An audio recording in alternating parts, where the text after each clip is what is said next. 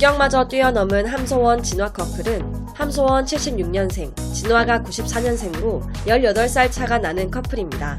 오히려 함소원과 시어머니의 나이 차가 13살밖에 나지 않는다고 하는데요.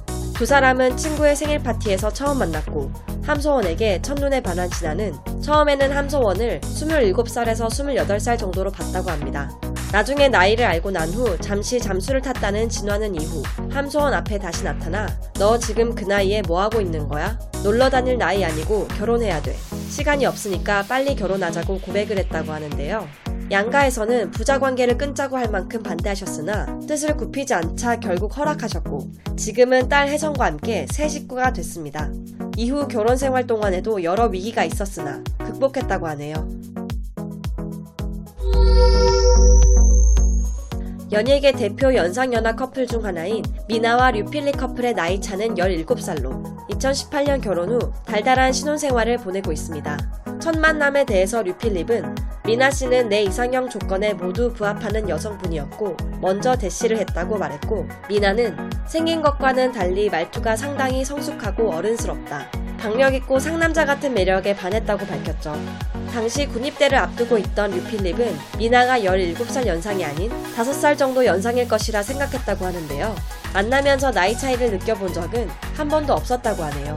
본의 아니게 40대의 곰신 생활을 보내며 예쁘게 사랑을 지켜온 미나와 류필립 커플은 혼인신고로 먼저 법적 부부가 된 후 웨딩 마치를 올렸습니다.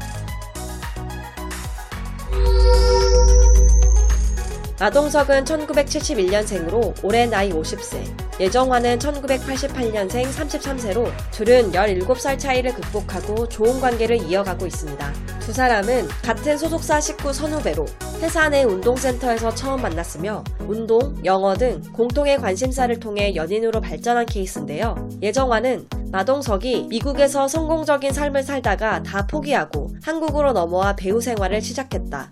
오랜 무명 기간에 몸까지 성한 곳이 없다며 인간적인 존경심을 시작으로 사랑에 빠졌다고 전했습니다. 둘 다 먹는데 돈을 아끼지 않는다며 둘이서 고깃집에 가면 7인분을 먹고 냉면, 밥, 된장찌개로 마무리한다며 데이트 코스를 설명하기도 했습니다. 마동석은 결혼에 대한 질문에 아직은 일이라고 말한 바 있지만 두 사람의 결혼 소식에 기대가 모아지고 있습니다. 공개연애 선언 후 1년 후인 2020년 4월 혼인신고를 마치고 법적 부부가 된 소지섭과 조은정의 나이차는 16살입니다. 두 사람의 결혼식은 직계 가족이 모인 가운데 혼인 서약을 했으며 성대한 예식 대신 굿네이버스에 5천만 원을 기부, 교육 취약계층 아동들에게 태블릿 PC 및 스마트 기기를 지원하는 것으로 했죠. 신부 조은정은 게임 채널 아나운서 출신으로 SBS 본격 연예 한밤 리포터로 활동 중 소지섭이 영화 지금 만나러 갑니다 홍보를 위해 출연하면서 만났고 이후 지인과의 모임에서 재회한 이들은 서로에게 호감을 느껴 연인 사이로 발전했다고 하네요. 올해로 50세가 된 박수홍은 최근 23살 연하의 여자친구와 혼인신고를 마쳤다며 깜짝 결혼 소식을 알려 화제가 됐죠. 그는 검은 고양이 다홍 유튜브와 SNS를 통해 오늘 한 가정의 가장이 됐다. 식을 치르기에 앞서 부부의 인연을 먼저 맺게 된 것은 내 미래를 함께하고 싶은 사람을 만났기 때문이라고 밝혔습니다. 박수홍의 아내가 된 사람은 1993년생 28살의 비연예인으로 두 사람은 2018년 12월에 소개로 만나 아직 혼인신고만 치른 상황인데요. 박수홍에게 여자친구가 있다는 사실은 박수홍의 형이 박수홍과 법적 분쟁을 벌이는 과정에서 언론에 밝히면서 처음 알려졌습니다.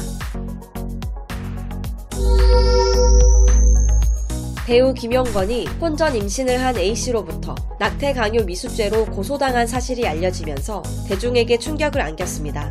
무엇보다도 놀라운 사실은 두 사람의 나이 차인데요. 현재 76세인 김용건은 39세 연하의 여성 A씨와 2008년 한 드라마 종영 파티에서 인연을 맺었고 13년간 만났다고 전했습니다. 처음 만날 당시 김용건의 나이는 63세, 여자의 나이는 24세였죠. 김영건은 A씨와의 관계에 대해 오래전부터 알고 지낸 사이다. 매일 연락을 주고받거나 얼굴을 보는 사이는 아니었다. 서로를 챙기며 좋은 관계로 지냈다고 밝혔습니다. 법정 싸움으로 이어질 뻔했으나 A씨의 고소치하로 극적으로 화해했고 김용건은 A씨가 출산할 아이를 자신의 호적에 올리고 출산 및 양육도 적극적으로 지원하기로 했습니다.